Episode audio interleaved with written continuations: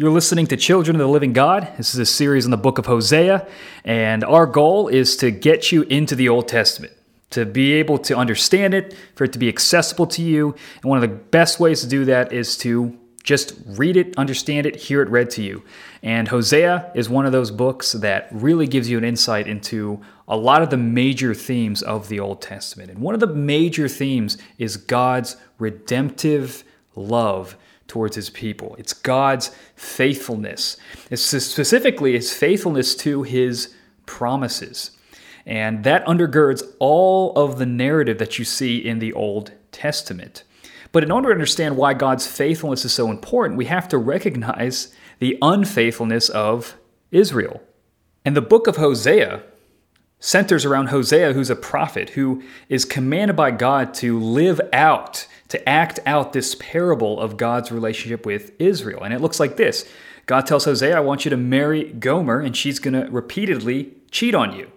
And you, in return, are going to love her, and you're going to redeem her and win her back to yourself. And God says, This is a parable of how I treat Israel. She has consistently worshiped other gods, turned away from my law, committed spiritual adultery, and despite all the ways she has scorned me, I'm still going to be faithful to her and I'm going to actually draw her back to me.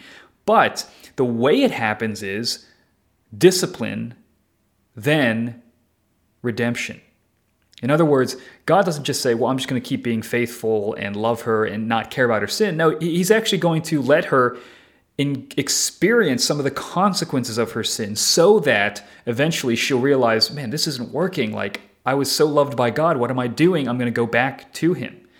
And so, what you see in chapters one through three is that Hosea is going to win back Gomer, but he's going to he's going to discipline her. He's going to say, "Hey, I'm going to cut you off from your lovers. I'm going to let you feel what your choices have done to you so that you'll return to me. And God does the same thing to Israel. I'm going to let you feel the results of your idolatry. I'm going to let you feel my discipline against you so that your hearts would be softened, so that eventually you would return back to me.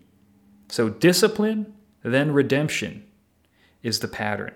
Now, Hosea 4 to 5 is a desperate plea from Hosea to Israel's leaders to repent and not just to repent themselves, but to lead the entire nation in repentance. But the problem is the leaders of Israel are themselves corrupt. So, this is a, a, final Hail Mary, a final plea of saying, listen, if you keep sitting in this way, God will unleash all the curses of the covenant that He promised in Deuteronomy. This is what God says. God is faithful to His word. So, turn away while there is still time. So, keep that in mind as we read Hosea 4 and 5. This is from the New Living Translation. Hear the word of the Lord, O people of Israel. The Lord has brought charges against you, saying, There is no faithfulness, no kindness, no knowledge of God in your land. You make vows and break them. You kill and steal and commit adultery. There is violence everywhere, one murder after another. That is why your land is in mourning, and everyone is wasting away. Even the wild animals, the birds of the sky, and the fish of the sea are disappearing. Don't point your finger at someone else and try to pass the blame. My complaint, you priests, is with you. So you will stumble in broad daylight, and your false prophets will fall with you in the night, and I will destroy Israel, your mother. My people are being destroyed because they don't know me.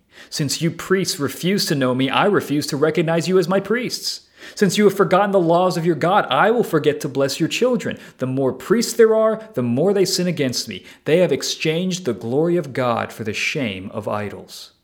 When the people bring their sin offerings, the priests get fed. So the priests are glad when the people sin. And what the priests do, the people also do. So now I will punish both priests and people for their wicked deeds. They will eat and still be hungry. They will play the prostitute and gain nothing from it, for they have deserted the Lord to worship other gods. Wine has robbed my people of their understanding. They ask a piece of wood for advice. They think a stick can tell them about the future. Longing after idols has made them foolish. They have played the prostitute, serving other gods and deserting their God.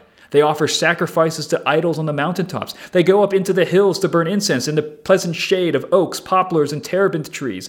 That is why your daughters turn to prostitution, and your daughters in law commit adultery. But why should I punish them for their prostitution and adultery? For your men are doing the same thing, sitting with whores and shrine prostitutes. Oh, foolish people, you refuse to understand, so you will be destroyed. Though you, Israel, are a prostitute, may Judah not be guilty of such things. Do not join the false worship at Gilgal or Beth Aven, and do not take oaths there in the Lord's name. Israel is stubborn like a stubborn heifer. So should the Lord feed her like a lamb in a lush pasture? Leave Israel alone because she is married to idolatry. When the rulers of Israel finish their drinking, off they go to find some prostitutes. They love shame more than honor, so a mighty wind will sweep them away. Their sacrifices to idols will bring them shame. So hear this, you priests. Pay attention, you leaders of Israel. Listen, you members of the royal family. Judgment has been handed down against you.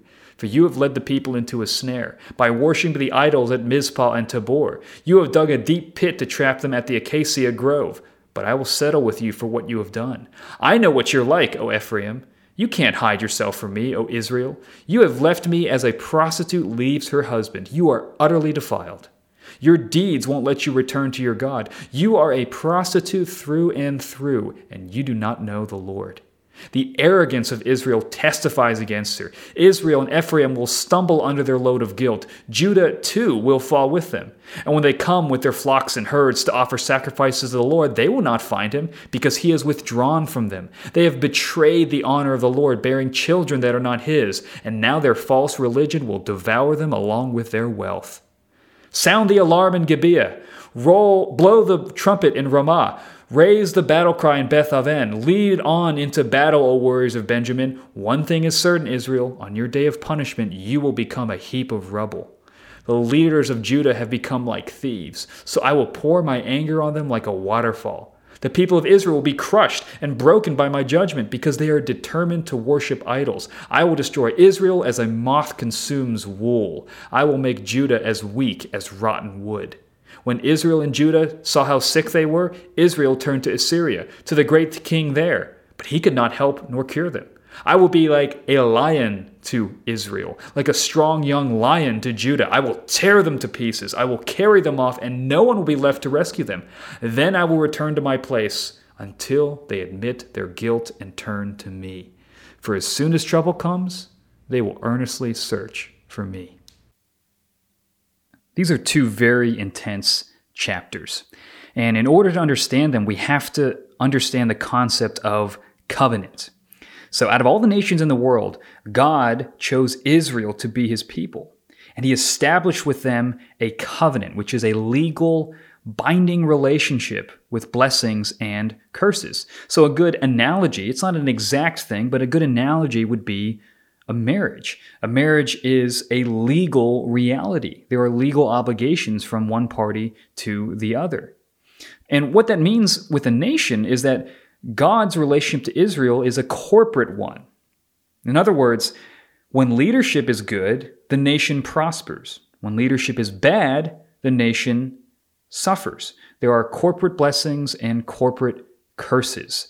And you see that God remains patient, even though First Kings and Second Kings just basically shows a, a multiple successions of kings doing terrible things, and yet God continues to prosper the land. So, so God is still incredibly gracious and merciful. But his patience will come to an end. And if Israel continues in their rebellion, he's going to remove the blessings of the covenant and enact the curses of the covenant, which are uh, removing prosperity and ultimately kicking them out of the land in exile. Now, God's specific target in leadership is the priesthood. Priests are mediators. And what that means is they represent God to the people and the people to God. So they're responsible for representing Israel when they do the sacrificial rites, when they do the, the sacrifices and the cleansings and all the offerings. They represent Israel toward God. But they're also teachers of the law. They teach Israel what the law commands, and, ex- and they exhort Israel to obey those laws. But the priesthood in Israel has failed on both counts. They have sacrificed to false gods. They have allowed their daughters to be temple prostitutes, committing all kinds of sexual immorality. They're eating the food offered to idols, so they're benefiting from Israel's sin, and they're failing to teach the law because they themselves are corrupt. They themselves are wicked. And as a result, God's people don't know God. They don't know God. And that is a constant refrain in the Old Testament. What does it mean to know God? It's not just knowing that there is a fact that there is a God out there somewhere. Knowing God is about loving God and being faithful to Him in obedience. That's what knowing God means. And the whole point is that the priesthood, because they themselves don't know God, are not leading the people to know and obey and to love God. So Israel is about to face the discipline of God. Now remember, this is there's a, there's a pattern here. Discipline, then redemption. So God's going to remove blessing from the land. He's going to reject Israel's leaders. He's going to give the nation over to her idolatry. If you love these other lovers so much, go have them. See what life is like. And they're going to turn to Assyria. They're going to turn to other nations for help, and they're not going to be able to help or cure them. God is shutting all the exits. He is preventing them from going to any other hope so that they eventually acknowledge their guilt before God and repent and return back to God, return back to prosperity, return back to the blessing of being God's people. Now, Old Testament passages like this are tricky. On the one hand, God often gives nations the leaders they deserve, right? A culture of materialism and vanity will produce leaders that reflect those values. But we also have to be careful not to woodenly or just slap Old Testament Israel passages onto America right? Because God did not make a covenant with America. So we want to be careful doing that. It's not a one to one deal. I think a better parallel is with the church because God did enact a new covenant with the church. We are God's people, we are in covenant with Him. And one of those things that we see is that God takes it seriously what leaders do right? If leaders are corrupt like the priests, if they themselves worship idols, the idols of materialism or vanity or wealth or any kind or consumerism or sexual grat- gratification, any of these things, if they if they bow themselves to these things, they're going to do a great disservice and great harm to their people who follow them. So preachers need to be people who have integrity and who are faithful to God themselves. And they also need to be faithful to teach the law. They are teachers of the law. They are to teach God's people what God's word says. What does God want his church to do? And that means sometimes they're going to have to call out the church. They're going to have to say, hey, we should not be buying into these cultural fads. We should not be buying into the values of the world. We need to understand what's biblical. What does God actually call us to be in this sphere of influence, in this community, in this world? We don't want to compromise our integrity. And so leaders are held to that standard. And not only that, but they're to call others who are under them to that standard. But God is so merciful, right? When he, when he wants us to turn from our idols, He wants us to turn away from that which is destroying us back to Him who loves us. It's the same thing with Gomer. Gomer is abused by these other lovers that she runs after, she hunts after, and they do her nothing. And it's in that moment she realizes God is the one. Hosea is the one, my husband who loves me. God is the one who loves us. And He's the one who wants what's best for us. So when we turn away from idols, we find not dour, grumpy, miserable religion. We find blessing, healing, redemption, and restoration. But we have to leave our other lovers behind. Thanks for listening to this podcast. Make sure you subscribe, let your friends know about it, leave a nice review. That helps us out a lot. And hopefully, this is helping you get into the Old Testament.